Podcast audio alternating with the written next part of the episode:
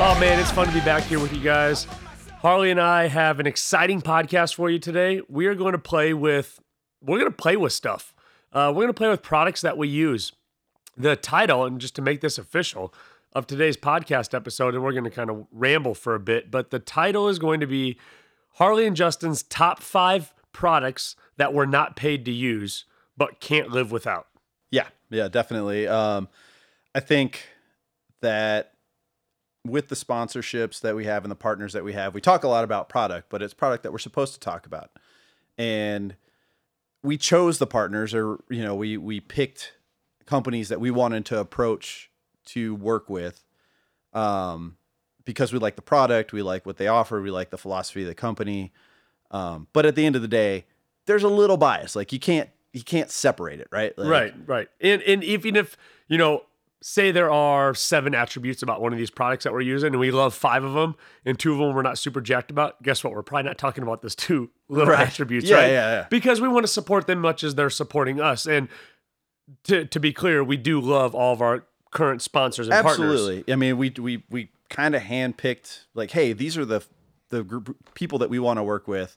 Let's see if they'll work with us. And the upside in is that because we've chosen those brands, we've chosen brands that are pretty specific. Like the, for instance, Crank Brothers makes very specific lineup of products. They don't make shoes, right? Right. Like they make their certain things, and so we don't have enough partners or sponsorships to have a fully comprehensive ability to ride bikes or train or do the things that we do. So naturally then there's a lot of other things that both you and I use on a daily and weekly basis that are huge uh, parts of our program. And so we want to share that to the listeners to let you guys know like hey what can these guys not live without? What is it? Because we get to play with a lot of stuff. I mean you more than i Yeah. in the bike space and me more than you in the nutrition space. And so we get to play with products all the time. And i think it would be nice to just share with with the listeners you know what we've found we can't move on without because we've already meted out quite a bit of stuff. Yeah, and I think when I incidentally sixty percent of my list was created two hours ago. uh, just because I couldn't, you know, it is until you sit down and think about the stuff. But uh, the intent behind my list was was things that kind of don't have a personal preference or ergonomic issue. You know, like a seat or grips or a Right. shoe or a helmet, that sort of thing. Um, and I think your your list is uh, is definitely right in there. Yeah, like I mean, as you say it that way, I remember. So it wasn't three years ago. I bought one of the POC helmets Mhm. because it was like, at the time I It thought was it was the coolest helmet. Yeah, it was the coolest helmet to get. So I, actually, I bought it from you some time ago, years ago, Mm-hmm. at a different shop, and I remember I bought it and it never fit right. And our relationship then wasn't as close as, as it is now. Right. And so I just wore it. Hell, I wore it for one of the my first Leadville 100, and the helmet used to give me such throbbing pain in the back of my skull. I mean, like a soul crushing throbbing pain. But it was a two hundred and fifty dollar helmet, so I was wearing it no matter what. and also an 104.6 mount, mile mountain bike ride, like everything hurts. Yeah, everything. So who hurt. cares? But I, I, I rode that helmet for a year before I finally was like, enough's enough. I okay, I know I spent money on this thing. I can't wear it anymore. And I ended up gifting it to my brother-in-law who now wears it. And for me, I'm a Smith helmet guy because a I like them, but they fit. They don't hurt my head. Right. And so you're right. The the list that we put together, there won't be something like that where you're just like, oh, that doesn't work for my body. Right. Right. Well, I think we just jump right in. Yeah. Um, I want to start with chamois cream. Okay. I mean, you know, why just get that area out of the way? This is going to be the first episode that I'm going to let you talk about that area more than I do. yeah, yeah. Um, so chamois cream wasn't really anything I ever. I, I never used anything to reduce chafing or or cut down because I just never rode bikes for that long. Rewind to 2015, all that changed and things didn't feel great. things felt things felt real bad. Um, and uh, my first and, and you know I there's all the the usual suspects, chamois butter and buttonhole cream and all that sort of stuff. DZ Nuts. Love the creativity on the names that we just like let that happen. No, that if you read the back of the labels of some of these, it's hilarious how they tell you to apply it, and uh, people have had fun with it. So a lot of options though. Um, so the first time I tried it, I was pretty put off. It was on a trip in Fruita, and somebody was like, "Hey, you want to try this?" And I was like, "All right, fine." Anyway, fast forward to 2015, and uh, somehow we all got on uh, this product uh, called Roulette, Roulette. Yeah, Uh, and at the time, it was all I knew. And so we just used it religiously. We all did. We ordered it and paid full price for it and just used it and used it and used it and used it. That company is now uh, defunct, I think. And when we opened Basecamp, I wanted to have a cool product, but I didn't, or I wanted to have a chamois cream option for, we have a lot of endurance racers and riders and I didn't want to just default to the usual suspects. Did some research and came up with a company called Mad Alchemy. And oh my God, is it nice? Oh, it is so nice. And the first time I used chamois cream, I didn't think I'd ever make a statement about it being so nice because how do you say this without offending 50% of the world's I think population? we're way past offending people. So So when you put on chamois cream, I for the first time I was like, this is what my girlfriend now wife must feel like in the sleeping bag after we have boom boom time Oh in a tent. it's disgusting. Yeah. Right? Like you squish it up in Yeah. there and it's kind of like a it's a pretty uncomfortable feeling. And so um I'm gonna piggyback because when we talk about making our lists, I was gonna put Mad Alchemy on. I mean, I put Mad Alchemy Yep. on my list. Um, every product I've used, Squirt is like feels like Vaseline. My uncle, who we've talked about several times in this podcast because he's stuck in 1997, um, he uses just straight up Vaseline. Like all these products are so gross for me anyway that when you get done, you're like, I need to bathe immediately. Right, and I think that's a big part of what there's the the while you're on the bike factor. Yeah. and Mad Alchemy kills it there. But I think there's a bigger factor uh, of like how clean do you feel when you're done? Yeah. Or you know, a lot of us we get done at a trailhead. We're not at home. Yeah, right? And so I'm going to put on some shorts, and then I'm probably going to stop for a lot of people a burger and a beer, or I'm going to get a coffee, or like I'm doing other stuff. Um, and so yeah, the Mad Alchemy, dude, it like it like disappears when you're done using it in a weird way. yeah. It's in the products that I've used in the past. If I was if I had any drive whatsoever from where I finished the ride back to the house, I would just keep the the short my my cycling shorts on, my lycra shorts on because it was not worth the kind of like gross feeling I would have if I put on a pair of boxers uh, at the trail, you know, changed at the trailhead. Yeah. So, um, Mad Alchemy does away with that. Uh, it works extremely well. It's it lasts for a long time, like long hours on the bike. I think it it doesn't really fade away. Yeah, I mean, I've had it. I used it for my longest is 12 straight hours and never had to reapply. Yeah. So, um, I don't think there's a lot you can say about a creamy substance that you slather on your butt uh, before you ride a bike, but I think that covers a lot of uh, a lot of ground. Yeah, no, I, yeah, and again, huge stamp from me because that's like I said, it was one that I was going to pick before you Yeah. called it out. So I love it. Mad Alchemy, Chamois Butter. Um, moving right along Yeah. because I don't think there's a lot to say there. Yeah, no, cruise on. Just good stuff. Um, well, you go ahead and grab All one right, of yours. My first, so my first is going to be uh, the GU Stroopwafel. So the GU brands waffle. A lot of like these uh, nutrition companies, sports nutrition companies have different versions of the waffle. I've stuck with GU for a couple of reasons. One, uh, big amino acid profile in it in each waffle, which I dig, and unlike some of the other waffles, I feel like I had to chew more than I'd like to. Like I'm crazy. I eat I eat my nutrition on climbs, on the uphills in bike races, um, and on rec rides. I don't eat them much on the downhill. And the main reason is because I can access my food when riding uphill easier than flying downhill, pull one hand. I mean, you're not going to get it. So I tend to preload and prep all my food when climbing and then shove it in. And with a GU waffle, I can half it in my hand and then quarter it, shove it in my mouth, and then chipmunk cheek it, and I don't have to chew these things. They just disintegrate slowly, just like with saliva in my mouth. So it really requires not much effort at all whatsoever, and I know I'm getting like the nutritional profile that I want. So um, I know a lot of racers will use liquid nutrition. Um, I do that as well. I do goo packs as well, but the GU brand Stroopwafel, and if you're lucky enough to have them pre-ride at the campsite, they uh, on the back of the package they have picture drawing on how to use it, and they want you to set it on top of a hot cup of coffee before you eat it.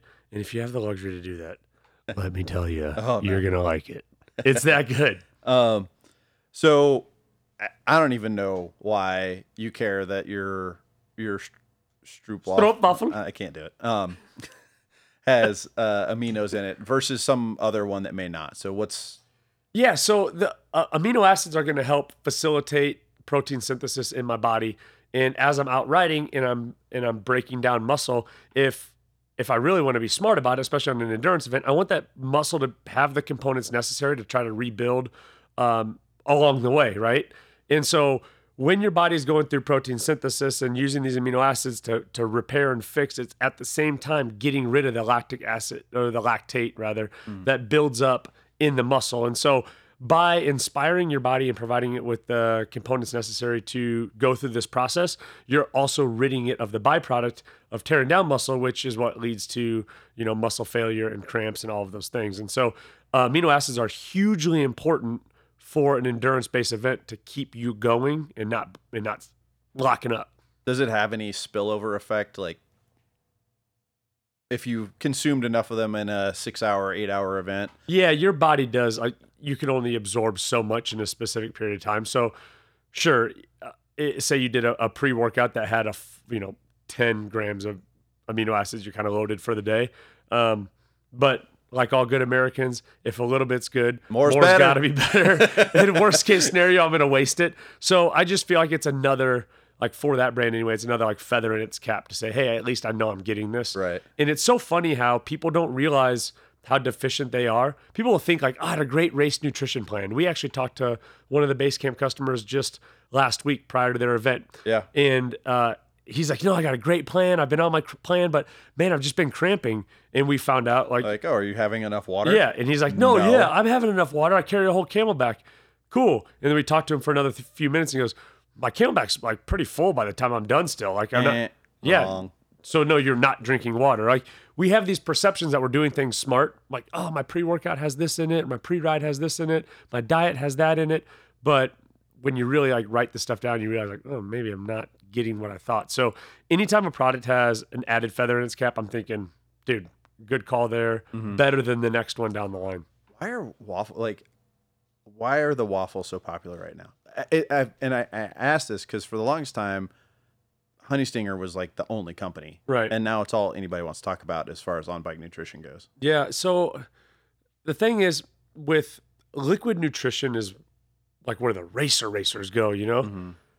And I'll tell you, I've done several races on just liquid nutrition, and it is the least satisfying way to consume calories because you're not ch- like if you've ever done a juice cleanse or a smoothie based diet, yeah, they get you all the nutrients that you need, and they're the least fulfilling thing on planet Earth. Like to not be able to chew and eat something, but and nothing against them because I love these too, but like Clif bars and Go Macro bars and um, They're hard to chew. four points bars, it's so much effort. Yeah. And so the waffle lets you chew. So you're like, I'm eating real food, but it also breaks down really well. And they got a flavor called caramel coffee Yeah. that's got a little zip of caffeine. Dude, Colin gave me a, uh, da, da, da, was it like a coconut? Something yeah, like- coconuts scream. It was the first one I ever really had. So Yeah, so So we have them now at the store.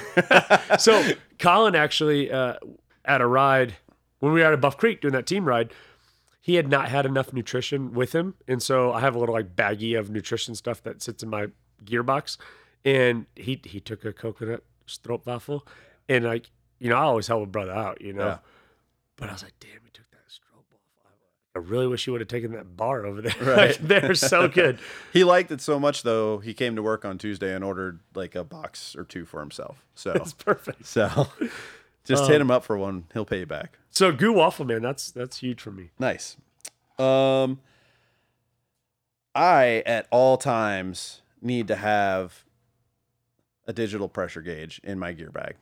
Really? Yeah, I don't care what brand. There's a hundred good ones out there. Um, I, I think currently I have a, I don't even know, maybe a Topeak one. Really? Um, digital tire gauge. Okay. So No, I, I'm excited Yeah. to hear about this because I have one and I never use it. I use it every ride All right. So in the parking lot. So I've got a nice pump, floor pump that I keep in my truck when I go when I go ride, and it's got a dot at 20 and a dot at 30 and all these stupid little hash marks in between. Um, I'm fairly particular about my tire pressure. oh, I, I- really? I, would I wouldn't say I could tell if I had 26 versus 27. But if I had, you know, with this a floor pump with a vague gauge, if I put it kind of close to 30, well, is it 28? Is it 29? Is it 26? Like what yeah, is it? that's a big, and that is a difference. And when you're talking about these lower tire pressures, 2 psi percentage wise is a lot right. right? So two percent or uh, two psi is almost, you know, eight ten percent. So to be ten percent off of your what you prefer, that's enough that you're like, well, maybe I should know better. Yeah. Um, and so I, I I used to have an analog pressure gauge, and those are not really much better.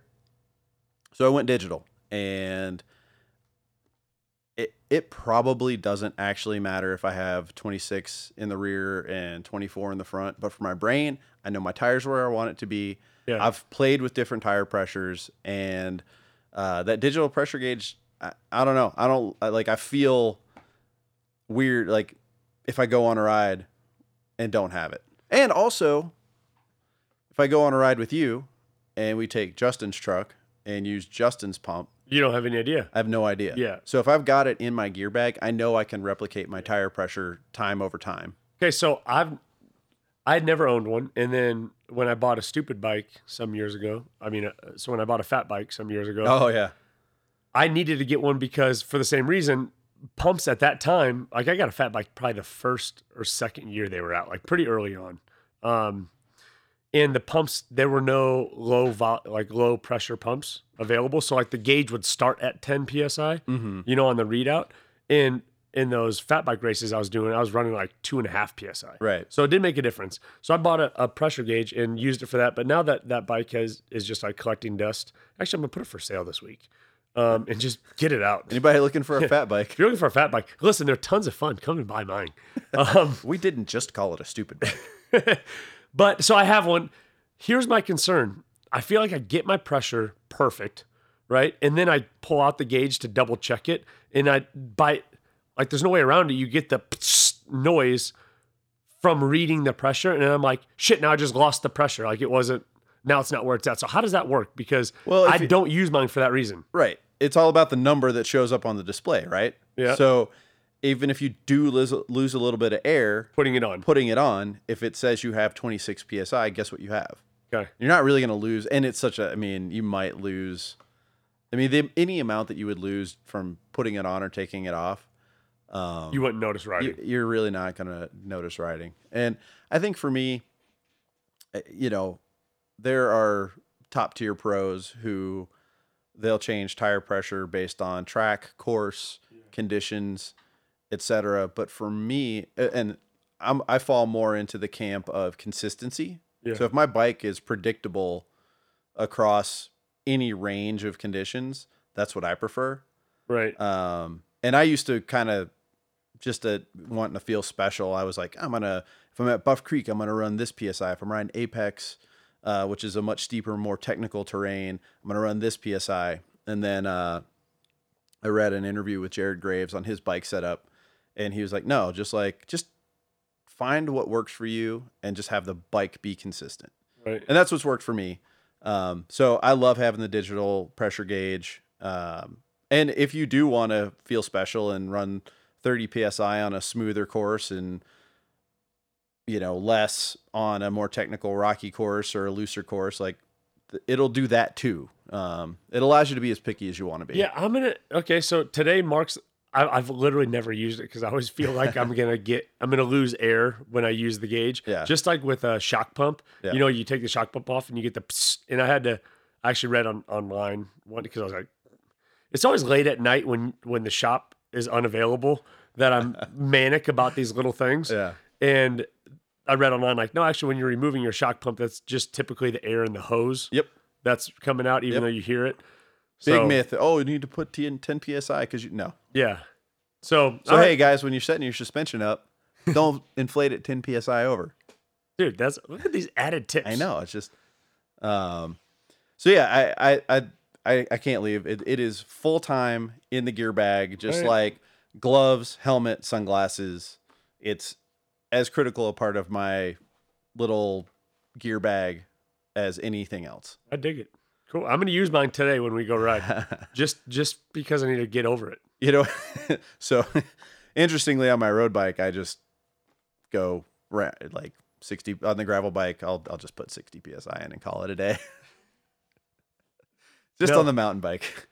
Uh, that's cool. Yeah, no, it's funny how I mean, every one of my bikes has a different psi, and you you know exactly in your head what you want, and uh, Well, and and to your like, you have a bike with Cushcore, or both your bikes have Cushcore, but like the big bike, yeah, um, you know, about 20 is pretty good. yeah, I I like to even be anywhere below twenty. Dude, Yeah. Cush, anyhow, I can't believe I didn't even put that on my I know. I, now that I said it. Yeah, So hey guys, Cushcore, awesome. yeah, we, we're gonna save that for another Yeah. because it is so. It's a big. That one's actually a really big conversation. Yeah. All right, moving Um, along. All right, I'm going to stay on air because you brought up air with digital pressure gauge, so I'm going to stay on it. And for me, my next one is the uh, Portland Design Works Shiny Object. It's called the Little Shiny Object. Uh, there's a mini version of it. So Portland Design Works Shiny Object, the mini version. Uh, so this is any repair kit that you have. Uh, if you're running CO2 as an air option, you have to have the little air chuck, right? The little thing that you screw the canister into and you can psst onto your tire. The thing is, you never want to use that item, right? Yeah, that's like, that means your day went sideways. Yeah, it's insurance, right? It's like I blew a tire or whatever, and so I'm now fixing shit on the side of the trail, i.e., not riding a bike. I'm having to answer every dick bag that goes by me and says, "Hey man, you all right? Yeah, dude, I'm good. I got a good. flat. Hey man, you got everything you need? Yeah, I got everything I need. Hey man, that's a bummer. You got a flat? Yeah, I know. I- I know. Hey, I know. So I, so you're you're already in a state, right? So you never want to use this item at all. So because of that, I want to pick the least invasive version of that item. In the Portland Design Works Shiny Object, the mini version, is the smallest one I have found that also has an on-off valve. Okay. Because I have blown so many CO2s because I'm an idiot. like wasted. Yeah, like you're a you're a bike professional. Yeah. Okay. I'm a guy that just breaks shit that I buy from you. Right. So I'll like take cheaper versions of air chucks and screw in the CO2, and I don't even have it hooked onto the onto the Presta valve yet, and it's just like It's just pissing CO2 and I'm like, sweet, that one's done. Yeah. Uh, I have one more left, maybe, or I now borrow my buddy's. So uh, PDWs have an on-off valve, so I always know it's off, so I can screw in the air, the CO2, and then put it on, and then open it up as much or as little as I kind of need. So I have this on-off thing, and that's the smallest one of that. So in my kit, which I use my kit in my jersey pocket, I don't have it on my bike. Um, so I Your want the repair kit, smallest. not my- to be confused with your riding kit. yeah, yeah, my repair kit. I want it to be the smallest thing possible. So that's my it's it. I have four of them and it's in my road kit, uh, repair kit. It's in my big bike repair kit. It's in my race bike repair kit. And now I have one in uh, gravel bike repair So- kit. That's PDW is Portland Design Works. Yes. Right. So we we should probably do some show start doing show notes about stuff we talk about. Totally. Portland Uh, Design Works, shiny object. So a- and, uh, apart from the little on off valve, it that's that's the differentiator for you. Yeah, right? it's the on, it has an on-off valve and it's the smallest one that has an on-off valve. okay. That's the differentiator. Okay, cool. So that, yeah, that's awesome. I, I I'm just I'm the opposite of that, and I'm just like I don't know that I don't even know what one I have. Because you don't want to use it. Yeah, Hopefully you don't use it very often. yeah, yeah. Um, so on bike uh, repair stuff, how do we carry these now? Oh no, backcountry research all day. You That's- love the straps. They're so good. Um, I've tried.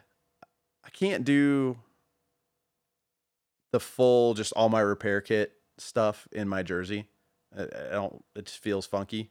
like Right. a, a phone, my my truck key, a couple of bars or goos or whatever, and and that's about as much as I want to carry in my jersey. Uh, a rain jacket if it's a bad day, but that's it. Right. Um, I don't want a tube, a CO2, an inflator, and the tool, and my phone, and my, you know, like all of a sudden I, I feel like, uh, like, You're a Sherpa. yeah, I guess I got Yeah. too much stuff going on there, and it feels like the jersey's pulling on me funny. And so, uh, my first foray. So, incidentally, hydration packs apparently aren't cool anymore. Definitely not cool. If a guy's wearing a CamelBak, you know it's his first time. Yeah, uh, I, I would disagree with that, but uh, it's a it's a weird scenario where that's just like not a thing that are super sellable anymore at a retail bike shop. No, they kill it at REI if you're going to go for a hike. Yeah, um, somewhere along the way. So in the '90s, bottles were all anybody did. Then somebody was like, "Hey, why don't we put a plastic bag with a straw in a bag on your back?" And that was it for I don't know, 10, 15 years probably. Yeah. And that was just how you carried all your shit unless you were an XC racer. Um but that was just how you carried everything. And then i don't know what made the shift happen but it was this race to get the the CamelBak off of your your bag or off of your back. Um so the first time i tried it was with a company called speed sleeve and it was pretty good. Like they were just kind of the first. Um, they did a really good job at the time, but it still kind of did that under the seat thing. Yep. Um, And ejected every now and again. Like if the Velcro got worn, like I had that happen. Velcro wears out. Also, a long drop seat post, so a dropper post with, you know, 170 millimeters of drop plus a long travel bike that has a lot of wheel movement. Those things kind of meet in the middle. Yep. and all of a sudden your tires hitting anything that's under your seat, uh, whether it's a pouch or a speed sleeve or a strap, um, potentially eje- either ejecting your your tools into your frame, into your wheel, and bringing you to a screeching halt. Oh man, stuck in the rear triangle and locking up your. You think you just broke the whole bike? Yeah, or ejecting it, God knows where, and then you're just out. I mean, a repair kit's eighty bucks worth of stuff. Dude, I didn't realize how much a repair kit cost until that like first bike I had stolen. Yeah. And you and I sat down and listed out, and I'm like, "There's eighty five dollars in that repair kit." Yeah, never mind the bag. Yeah, like that was crazy. Yeah, That's a hundred bucks all in for to have a nice tool, a nice CO two inflator, et cetera, et cetera. Um, and so the the under the seat solution just kind of stopped working. Right. Um, and so Backcountry Me- Research makes a uh, a strap called the Mutherload, and it's just crazy universal. You can still run it underneath your seat. In fact, when I first got my Oeth, I kind of had it there, and it sucks it up nice and tight. And that's a short travel bike, so it doesn't really matter. Um, and then um, I currently just have it mounted on on my frame Yep. on the down tube, and it holds everything. I carry, as I said, I, I put my, I do keep my my multi tool in my jersey pocket. Yeah, just because you're using it more. You Right. want to use it when you want to use it. How many times on a ride? Hey, anybody got a five millimeter? And then that that's I would say maybe the one weak link with any of these straps is that if you keep you can put your your your whole setup in there, but if you need to use your an Allen wrench or a chain breaker, you got to take it all apart. So that's in the pocket, but the whole flat repair kit. Um, when I was running Cush cores, I had my tire plug, CO2 inflator, tire lever. Or no, deleted the tire lever for the Cush core setup and an inner tube. Yeah. Doesn't move. I can transfer it from bike to bike. So if I want to borrow a bike from the shop, so super all in on the backcountry research straps. Um, yeah, they just they they function function well, and they do the job, and they're not expensive. I think they're twenty bucks, Yeah, no, and they look super clean on the bike. and they come in fun colors. Yeah, yeah, they do look clean. Um, I still, I so I went. Remember, I I drew a hard line in the sand after True Grit this year Mm-hmm. because I did lose my speed sleeve and it went to God knows where, and I rode 85 miles with no chance of a repair. yeah. And so now I do. I'm like full XC weasel squeezer, and I've got it stuffed in my back pocket. And now I do it with all of my. I kind of I dig it now, but if I didn't do that, your straps look super clean on all the bikes. Yeah. a lot of people out of the shop ride them, so Yep. um, I like them too. I uh, I'm gonna pivot away from tools and come back because I got one that I really like, but I'm gonna go with the Spur Cycle Bell, and this is uh this is for both ends of the spectrum. This is for me to both at once be a super courteous trail user and at the exact same time a completely selfish, egotistical psychobot on my bike simultaneously. Okay. That's that's where I'm going with this one. So, Spur Cycle Bell. Um, okay, you've all been on the trail, we whether it be on a road ride or on a trail ride, and you're hauling the mail, or you just happen to be going faster than everyone else around you, and you come up on somebody and you want them to move, and half these people are wearing earphones, the other half are like, dude, look at the trees, man. Pot's legal in Colorado. And then the other half are just kind of caught up in themselves, right? And so to pull someone out of their like own experience to get them to move out of the way for your experience is already kind of like a dickhead thing to do. and I don't want to be the guy riding up because I always have been screaming like on your left, on your, and then they go left, and so the spur cycle bell, They do do that. Yeah, they? they hear on your left, and, And they go all they hear is left, yeah. and then they're getting run over. So oftentimes I just don't like I would not say anything and just blast them, and they don't like that Not either, right? move. Yeah. So the Spur Cycle Bell is the loudest bike bell that I've ever used. Um, crazy sturdy on the bike, doesn't move around, and the ding like goes the length of the entire Lair o' the Bear Trail network. Like it is, it carries, and so I use this bell to ding ding people to let them know I'm coming. I use that bell so I don't have to say on your left. I use that bell when people see me coming. Maybe they're coming down a trail and I'm going up, and they just move out of the way for me. I ding ding them as like a courteous, hey, thanks, man. I really appreciate it. Um, I ding ding people when they say hi, and I'm like huffing and puffing because I'm in an effort. I ding them as like my high back. It is my universal like horn on the bike without it being a horn. Like people don't like car horns. I was just going to ask you how worn out is the the horn on your truck? Oh, dude. And I actually got a middle finger yesterday from the horn because the car in front of me, it, the, the light was green for 10 seconds. I felt like that was an appropriate amount of time to wait. And they didn't move. And so I honked the horn because Yep. that's how cars talk Give to each other. give them the toot. Not even like a lean on it, right? Uh, I gave No. like a bit, it was 10 seconds. So it wasn't like a lay on it, but I didn't give him like a dee dee. I gave him like a, you know, and I think that was a fair amount. The guy f- throws the bird out the side of the window. Mind you, he's the offender right now. He's the one that was updating his Twitter or whatever. He's the throws me the bird and then for a block keeps the bird out. And we're in like residential area. So I know this guy like lives by me. And Yeah. I've got my company branding on the back of the truck, yours too. Yeah. And so I'm not trying to make enemies. He does a block bird hang, then pulls over, lets me pass by him. I'm not driving, speeding, anything like that. And then screams. I don't know what to scream because I'm listening to jazz music, so I don't care about him. And then tailgates me with the bird out. So the horn and the spur cycle are not equal things. Not the same thing. The spur cycle is a light ding. It's elevated in its pitch and it's pleasant in its in its tone. So it's how I communicate on the trail. Whether I'm saying thank you, saying hey, I'm coming up, hey, let me go, whatever it may be, and it carries and everyone hears it even through headphones. Love it.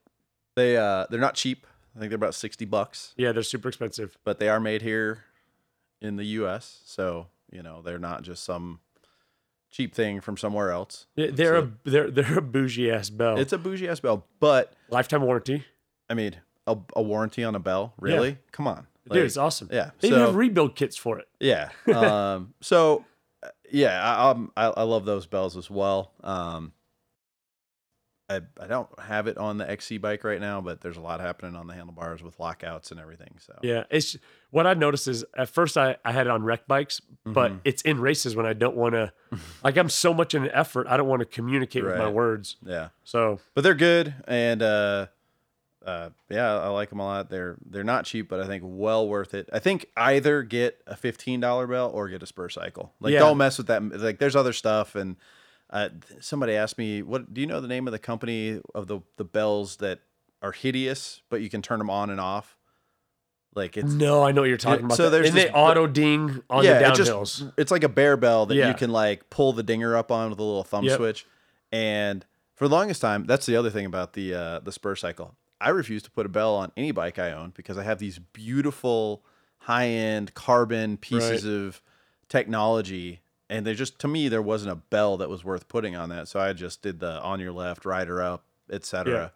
Um, and now I think if you have a nice bike, road or mountain, the Spur Cycle kind of matches Yeah, the it's pretty. quality of what you ride. So is pretty and uh gosh you just you just said that about the other bell and i had a thought uh, it spaced me but another time i use it and this is just like some free trail advice for those using the using the trail networks because they're so busy um, a lot of people getting outside i use my bell more often i would say when i don't see people so if i'm going around a blind corner my Mhm. default thing has always been like bike bike bike bike bike bike bike like i Yeah. sound weird but i'm i want to draw attention so now when i'm going around blind corners I'm gonna I'm just rapping on my bell right, and just lighting it up so Yeah. that people are just aware.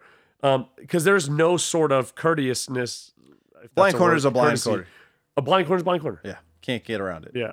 So, um, oh, that's what I was gonna say. Sorry, you're right. It is expensive as hell. So if you are a person who is asked for gift ideas for yourself, and that's always hard, I think, to give gift ideas for yourself because you're like, I don't know, I buy the shit that I really want. And the stuff that I really am like pining for is oftentimes out of scope for the gift buyer. Yeah. You know, like hey, it's not December right now, but any of our listeners can forward this on to their Totally. non-cycling spouses, significant Yeah. others, and be like, "Hey, this is also ten gift ideas for yeah, me." That I that I got my first Spur cycle from a mom as a Christmas gift, and have subsequently bought three. But that's how I got my first one. It seemed like a good idea. Like, I'm never buying a sixty dollar bike bell, Yeah, but I'll let you buy me one. yep. And I didn't think people would buy them, but we got them for the shop, and they ended up selling pretty well. So, I, you know, there's a market for sixty dollar bike bells apparently. in in Platt Park, yeah. Denver, Colorado. Yeah. Um, Go for it. Smith Eyewear. Okay. Um, I, before when we were kind of outlining this episode a little bit, I told you a story about when I was 14 and I just had to have a pair of Oakleys and how, you know, I had to wheel and deal with my mom to make that all happen. And then proceeded to wear Oakleys for the ensuing years, all the way up until uh, last summer. So you were 14 Yep. And you've worn them all the way until last summer. Yeah, pay it, and you know, despite having opportunities to buy other brands through various wholesale accounts, um, I was just gonna make you do math on how old you're gonna be in the fall. um, I mean, it's not math. I know exactly how old I turn in the fall. So today, Uh. so signed up for Firecracker 50. We'll do a little sidebar. Yeah. Signed up for Firecracker 50 uh, last week. Uh, Colin's in, I'm in, Justin's in. Um, and uh, there was the first race registration I had to fill out that I signed jumped, up. Yeah, 40 to 49. Jumped category. Uh, so the for anybody that doesn't know, when you sign up for a race, uh, the rule is you have to sign up for the age that you'll be on December 31st of that year. Right. So I turned 40 in the fall, and uh, so that was uh, I mean, and I, I age has never been one of those things that really bugs me, but it's just the first time signing up for something. Yeah, no, like- it's no matter how much self actualization you have and comfort with oneself, you're gonna be like just "Oh, that first one. From here on out, I don't give a shit. But that first one, just pen to paper, signing up in the 40 to 49 category. But no, it's not even true. I was gonna say I'm the young guys in the in the old guy group, but I would bet the guys at the higher end are are way faster. Yeah, the uh, remember when it comes to endurance racing, Yeah, you get better. You as get, you get as you get uh, become a grizzled goat. Yeah. It's just all just just sinew and muscle. That and also like as you get older, you just have like life becomes harder. You just know how to you deal suffer with better. Yeah, like you deal with uh, like business successes but failures, relationship successes, shit like people around you dying. Yeah. right. Like so you Yeah, get, you're at like, that age You're just you're just like like my best friend called me said he has cancer. Mine didn't, but like Yeah, you know what I mean. You're yeah. there, so you're just hardened. and You're like, dude, 50 miles on a bike, pfft, a lot Whatever. better than prostate cancer. Yeah, let's go. I can do this all day. Incidentally, my prostate's huge, so it all just hurts all the time. uh, prostate's so big it's like a pillow down there. yeah, it's just comfort. It's a gel pad. Um, so yes, so Uh, Smith Eyewear. Smith Sorry. eyewear. Uh, but I mean, that is you know, fourteen to to thirty eight. That's a lot of years of wearing the same eyewear and just being like, hey man, I like this the best. and I'll just pay retail for it. Right. Like that's just the way it is. I want to use this product, I'll just pay retail for it. And I think Oakley kills it on the marketing side of thing. Like Their stuff so all their stuff just looks cool. Their apparel, their glasses. Dude, the big O sticker I know. is just cool. I know. I know. Uh Like a Forerunner, a black Forerunner TRD Pro or a black Forerunner TRD Pro with the Oakley sticker on the back. Yeah. Which one's cooler? yeah, the one It's just, it's just how it works. Yeah. Uh, so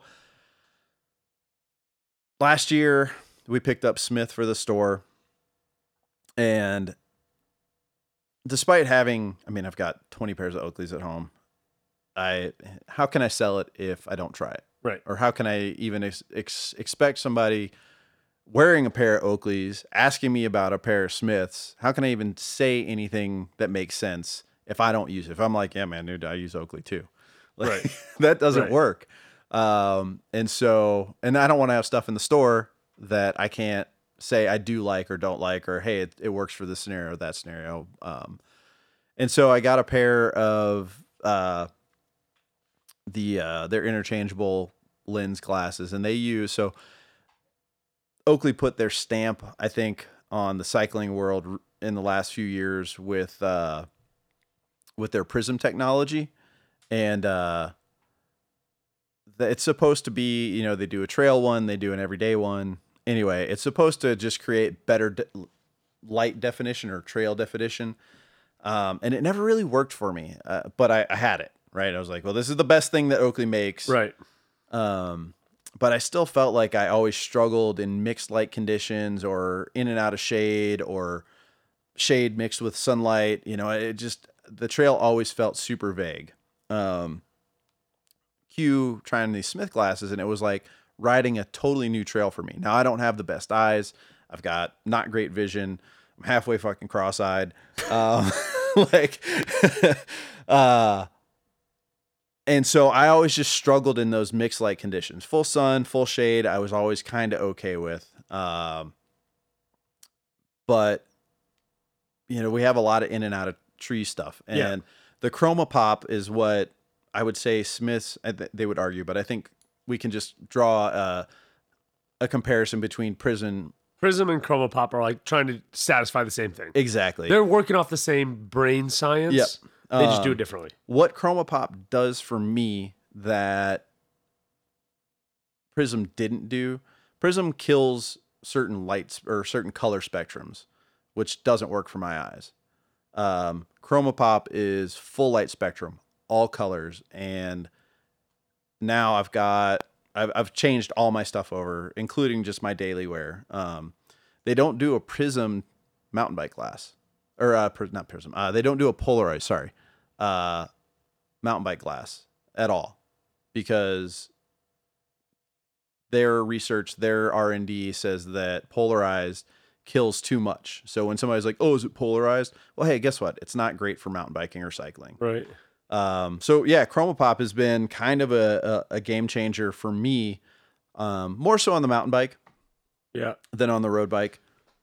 I so I got to play with Chroma Pop for the first time in 2017, and I re- I was an Oakley dude primarily because um, Abby, my wife, gets to do stuff with Oakley every fall for it was SIA and now it's just OR Winter Outdoor Retailer here in Denver, and she gets to work for Oakley. So this has been going on for years now, and every year I got multiple pairs of free glasses. I mean, dude, I'm talking like I got like 30 Oakleys at home, right. right?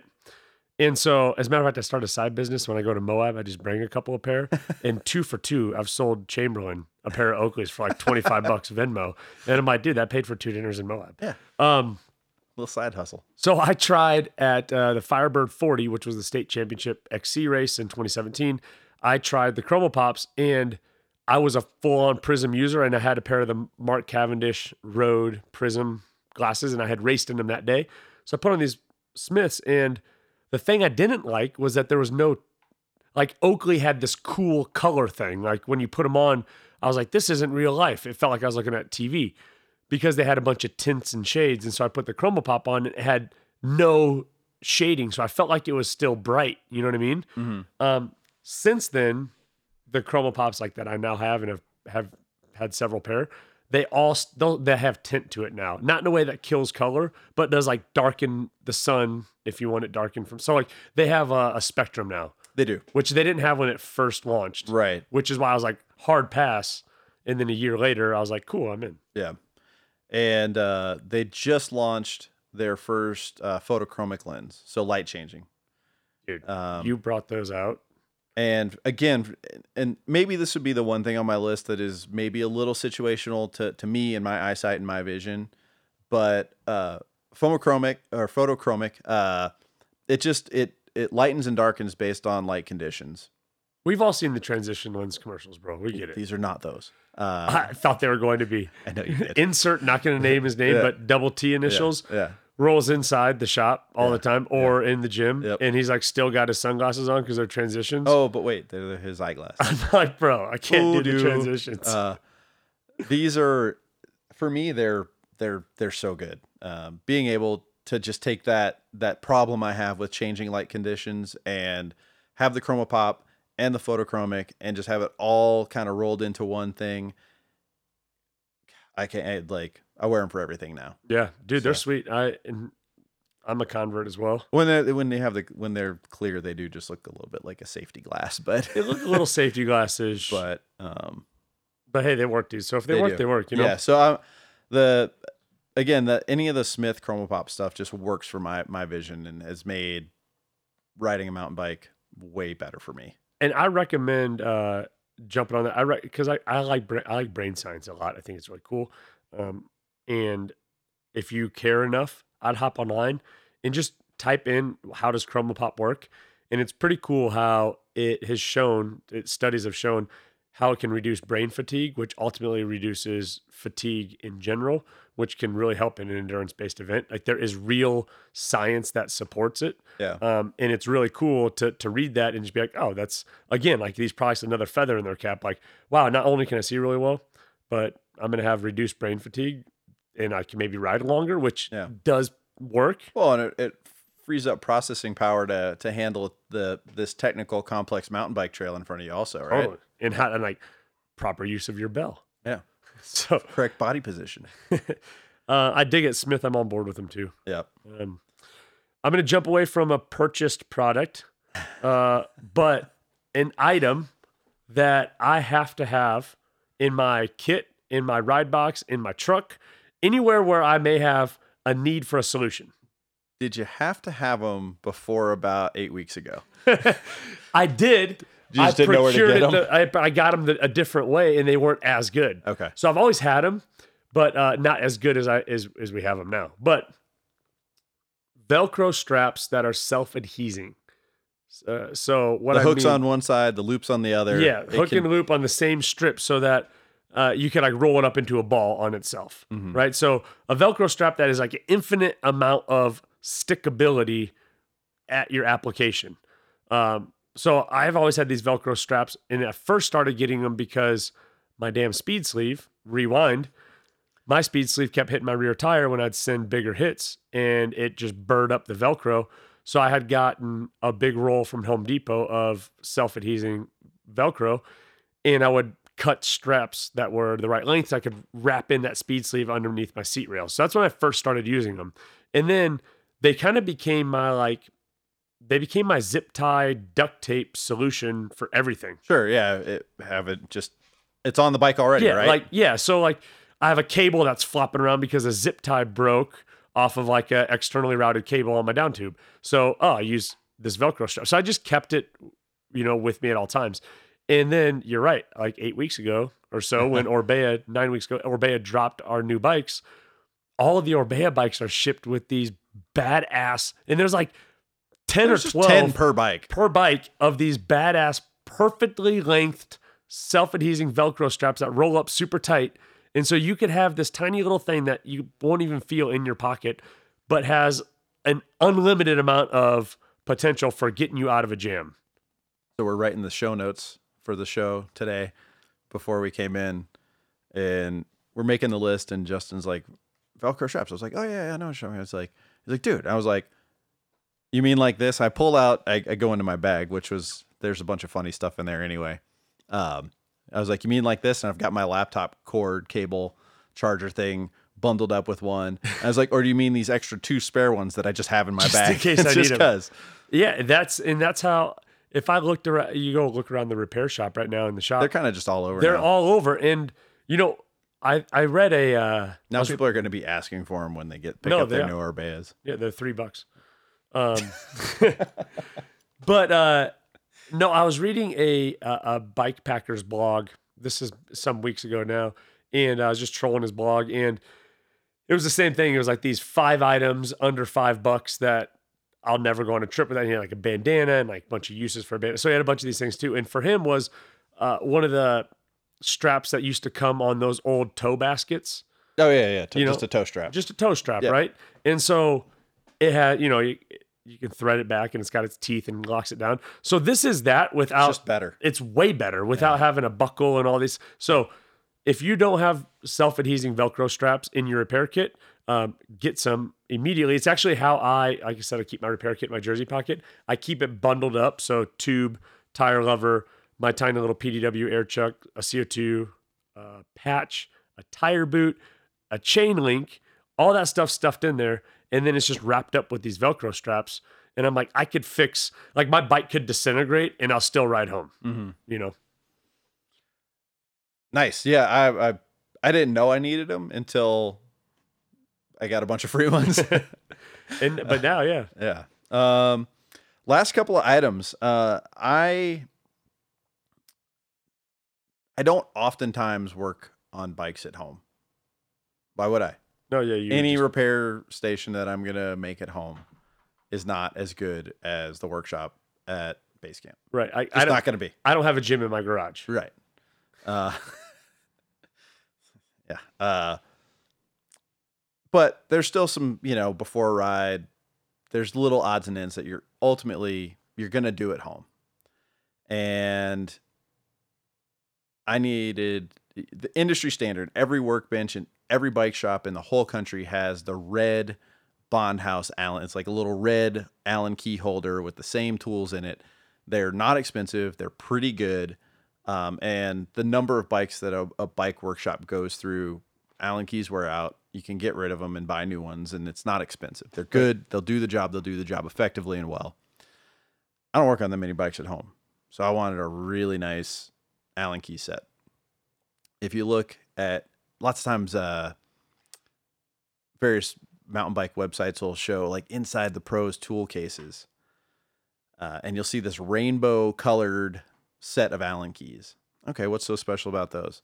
They are the nicest Allen keys that you will ever lay your hands on, uh, and they're made by a company called Wera, W E R A, um, and they fit the bolts nicely.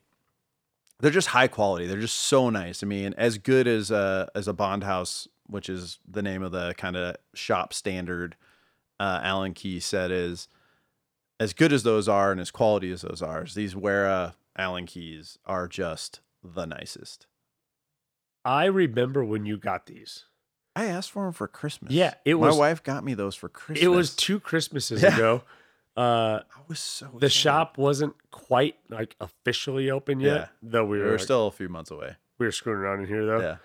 Just sweeping floors, city Yeah. of Denver. Like we weren't. Yeah, we're not. We're not doing business. Um, and I remember we were talking about like what we were asking for for Christmas that year, and I remember you asking for it, and then I remember you bringing them in after Dude, Christmas, and you were I like, so "You excited." need to get these," and I'm like, "This man is really excited about some wrenches." Yeah.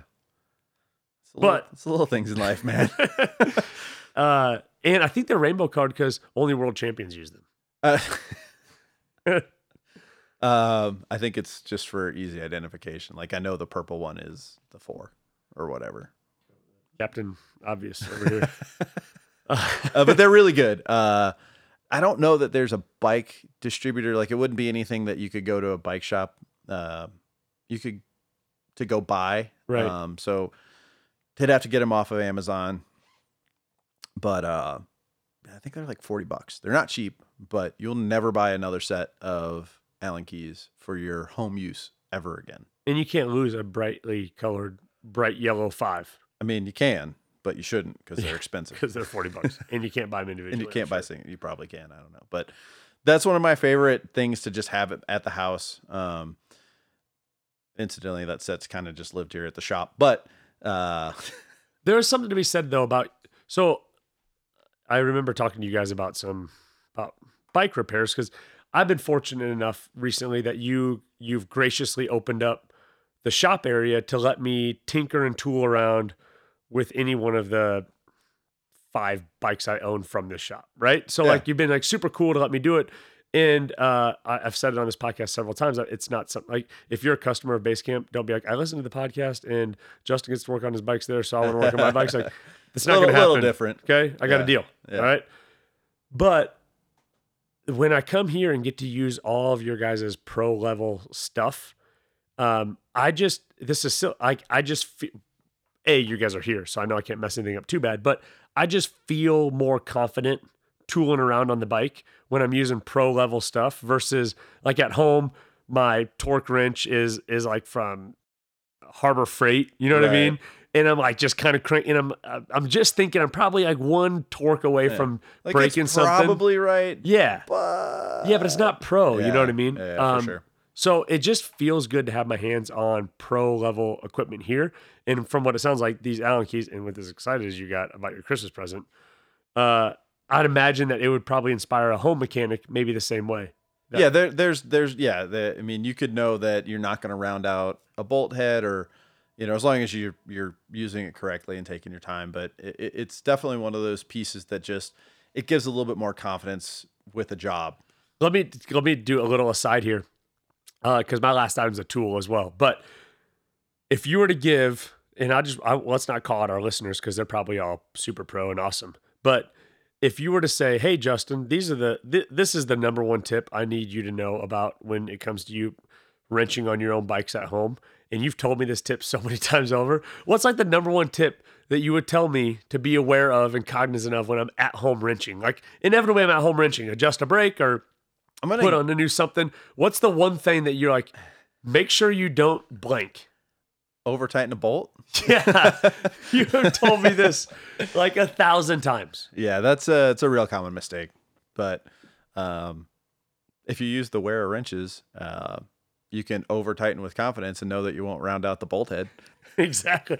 I'm actually. It's not going to stop you No. from over tightening a bolt, I'm but thinking that you won't most strip of out the time, the bolt head. yeah, most of the time over tightening a bolt isn't the problem. It's trying to remove the bolt Yeah. that I have over tightened, yeah, and then I strip it out, and then I'm like, shit, Mo will fix this. which usually involves a lot of cursing, a hacksaw, a drill, and about 18 cigarettes. And he put new bosses in my wife's bike for her cages. There was a lot of uh, lot of was- strategy meetings on that one. Dude, and the fact that it never got used. Anyway, Anyway, um, yeah. So, uh, yeah, that's that's it for my list of you know I could probably go on about other uh, little ancillary things here and there, but for for my side of this conversation, that wraps me up pretty solidly. I have got one more item, and it is also a tool. So, a bit of a theme here you guys are seeing. You know, it's the little things on these lists, right? The little stuff that um, really optimizes not just the ride experience, but doing all the extra stuff you have to do in order just to ride. And my last one is the Topeak Ratchet Rocket. Uh, the Ratchet Rocket's a mini tool that is basically just like a really small socket set for all the different sizes of Allens and Torx Mhm. that you need to completely disassemble the bike. I mean, it goes all the way. It's basically everything you need to disassemble and reassemble a bike, tool wise. Um, and I was introduced to this product. Disclaimer here: I did do a little job for Topeak on a travel bike case of theirs. Sure, but there we c- it, we'll give it a pass because it's not an active sponsor. No, not they're not. They don't sponsor us. Yeah. Um, I actually did this whole job for them. They paid me for the job, but they didn't give me any free product. So I had to go and buy this tool. But this this with the money that they paid you. with the money they paid me. But the scope of the project was basically this: they wanted to capture a guy who cycling's his life, and so they had me like riding around Denver, disassemble the bike I was riding, put it into their fancy pants travel box, which is what we were selling, and then flying somewhere and then reassembling it and going for a ride at this destination. I did everything with this Topeak Ratchet Rocket, and if anyone has ever put something as simple as bottle cages on a bike frame and tried to fit your fat ass hands in there and like wedge a little multi tool to loosen up the bolts as needed, it is the most uh, even is the most annoying thing. You're like you get quarter turn and then pick the wrench out and a quarter turn and pick, you're there all day and I'm like, dude, I'm just trying to put a bottle cage on here. I'm to stab somebody. And so this little ratchet rocket works just like that. It's a ratchet. So you can work in these tiny little spaces because all these parts on bikes are tiny little spaces and you can get in there and confidently, you know, take shit off and put stuff on. And so the ratchet rocket comes in this little Velcro pouch. It's got all the different sizes in there. Um, I got the newest version, which has Torx bits in there, torque bits in there, Torque. torque bits in there. So I don't over tighten. Right. So it's got like a four, a five, and a six. Which are really rating. like it's going to be just your common torque settings Yeah. for small stuff, seat post, handlebar stem, stuff you're wrenching. on. little stuff. It's like not, that, that us guys wrench on, Yeah. not like you guys wrench yeah, on. yeah, Yeah. So, yeah, I uh that was a a surprise to me cuz you told me to get it, I got it, and they sell really well. And I think people a multi-tool is great. Uh, the one thing I would maybe critique it on for my purposes is no chain tool. So then you're carrying a if you if if you're carrying a chain tool. Right. Um, and so, but my, I get really stuck in these kind of dumb feedback, self-supporting, stupid decision loops when it comes to buying stuff for the store. And so, like in my head, a multi-tool for on the bike use just has a chain tool. Like it has to has has, has to have a chain tool. Because if you don't have a chain tool and you break a chain, you're done. Well, guess what? Chain tool is only good if you know what you're doing with it. And a lot of people don't. Right. Um, and we're always happy to show somebody if they want to buy a, a that tool set that has that tool on it. But most people are like, like if my chain blows up on the trail, I'm gonna turn around, ride down the hill, and come to a bike shop. Yeah. Um, and so the that ratchet rocket hadn't really been on my radar until I borrowed Sarah's on a ride when she first started working at the shop, and I was like, if I didn't already own ten other multi tools, I would probably go ahead and get one because Right. it is so clean and so functional, and it's got the little pouch. I mean, it's so unobtrusive. Like the whole thing is it functions well. It's out of the way, and then the new version has that little torque wrench thing. So I I think it's really cool. I haven't bought one yet, but Yeah. So I, I've bought I've bought two, yeah, and I even use at home now. Like when I'm wrenching on bikes. As a matter of fact, I I just did it last night. Uh, I use it now as like my home single tool because it's just ratchets are easy, you know. Um, so I use it all the time. It, it, it I use sockets with like home repairs, and so I'm comfortable using them. So it just is. It was super easy for me. Topeak Ratchet Rocket, love the thing.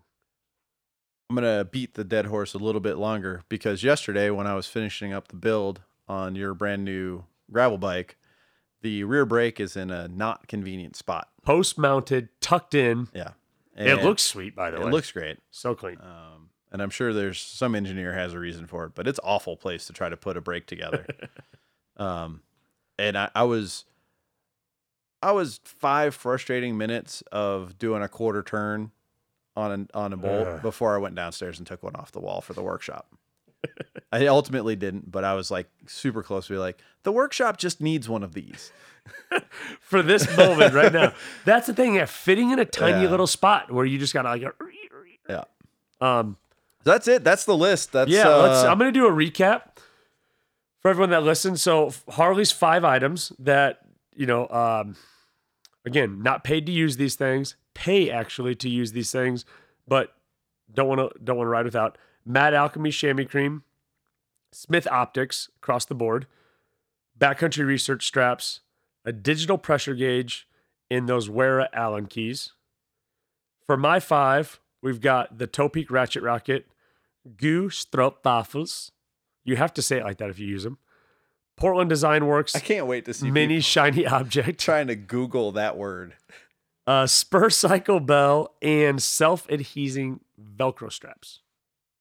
Oh yeah. 10 items. 10, 10 I think, absolute essential items. Incidentally, there's a lot of overlap. you know. Yeah, there. I mean, you can see kind of, and again, this is because we've got a lot of years of, of riding, racing, recreational riding, and you're like, dude, I just found out now like what I know I need to have. Yeah. And I've diluted it down. So um, there's probably tons more. If you look at our, our bike boxes that we carry around with us for weekend trips, there's a ton of stuff in there, but those are the ones, 10 items. Hopefully you understand why we use some of them. Um, and if you have any questions about them, we just launched this last week. We have a website. We have a website. So if you go to noridearound.com, you can take a peek. Uh, we're constantly uploading photos. It's a basic, basic page, so guys don't get carried away. But uh, there's a basic opportunity to see our photo gallery that we update photos every week of training rides and community events that we do. Because really, the purpose of this podcast, uh, beyond just the Breck Epic Race Team, which we're going to talk about in the next episode, is really just about us uh, being around each other in bikes and, and riding bikes. And so you're going to see photos of that. There's also a contact form if you want to reach out to No Ride Around. Um, and then you'll see a little list there that says, hey, if you have questions about like bikes, gear, or uh, training lessons for riding bikes, like you want mountain bike instruction, there's Harley's contact information. And if you have questions about a training program, uh, nutrition, workouts, things of that nature, there's my contact as well. So no noridearound.com. You can hop on there if you have any questions about these 10 items or otherwise. That's our contact information. We want this to start to become a two way street here with you guys asking us questions so we can really just address the stuff that you want to hear. Yep. Um, and we just would love to have you guys on there. Yeah, I would love to uh, see some some uh, episode ideas. Um, Bardo sent a little text message to Killer idea. yeah. Um, so let us know. Uh, a a friend and a community member of both the the bike shop and the gym uh, suggested we do another debate: Oh, yeah. uh, flat pedals versus clipless pedals. Um, so we could do that one. Uh, so if you got any feedback or opinions on that, shoot us a, a little little message over on the the new site. Um, when we upload this episode, we will include uh, episode notes. So we'll we'll link to all the the products that we talked about, and um, we should probably give a, a quick little shout out to all the the uh, the partners. Totally. First off, this was a very uh, focused and well executed podcast episode, primarily because I just finished an amazing iced Americano with a healthy, and I mean healthy splash of oat milk. And Harley just finished up uh, The regular old drip coffee. regular old drip coffee from Nixon's Coffee House. We want to thank those guys. Yep. Um, we love you guys, man. Appreciate the support. Nixon's Coffee. um, Color Up Therapeutics, Orbea Bicycles, Crank Brothers, Crank Brothers, Continental, Continental, SRAM. and Junk Headbands. Oh yeah, Fresh on board, newly added. Junk Headbands. Uh, so we'll we'll do some links to the the sponsors or the partners as well. I think. Um, so that's it for right now. Thanks for listening, everyone. yeah, get out there, ride your bike. You're weak. You're done. So get the fuck out. You're weak. You're done. So get the fuck out. You're weak. You're done.